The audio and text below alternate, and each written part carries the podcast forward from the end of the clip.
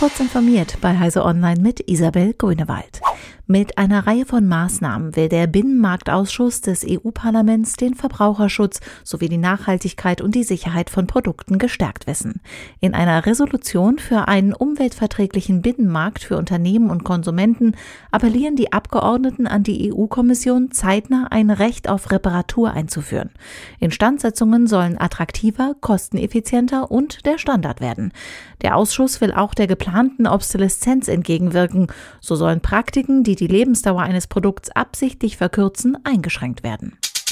Zoom-Nutzer weltweit können nach langer Ankündigungsphase nun Videokonferenzen mit Ende-zu-Ende-Verschlüsselung führen.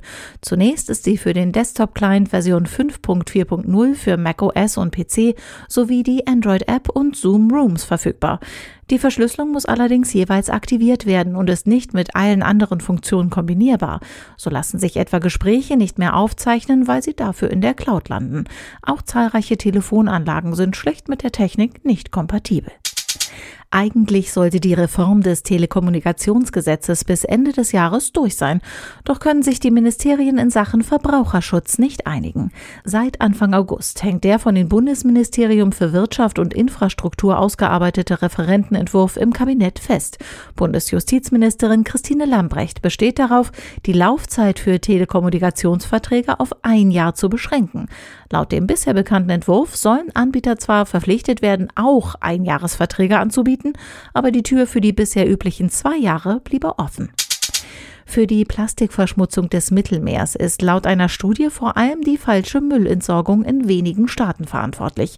Derzeit fließen nach einer neuen Berechnung der Weltnaturschutzunion jährlich geschätzt 230.000 Tonnen Plastik ins Mittelmeer, allein aus den 33 Staaten an seinen Küsten und entlang wichtiger Zuflüsse wie Nil, Po und Rhone. Das entspricht umgerechnet pro Tag dem Inhalt von mehr als 500 Frachtcontainern. Mittlerweile könnten sich mehr als eine Million Tonnen Plastik im Mittelmeer angesammelt gesammelt haben, schätzen die Autoren.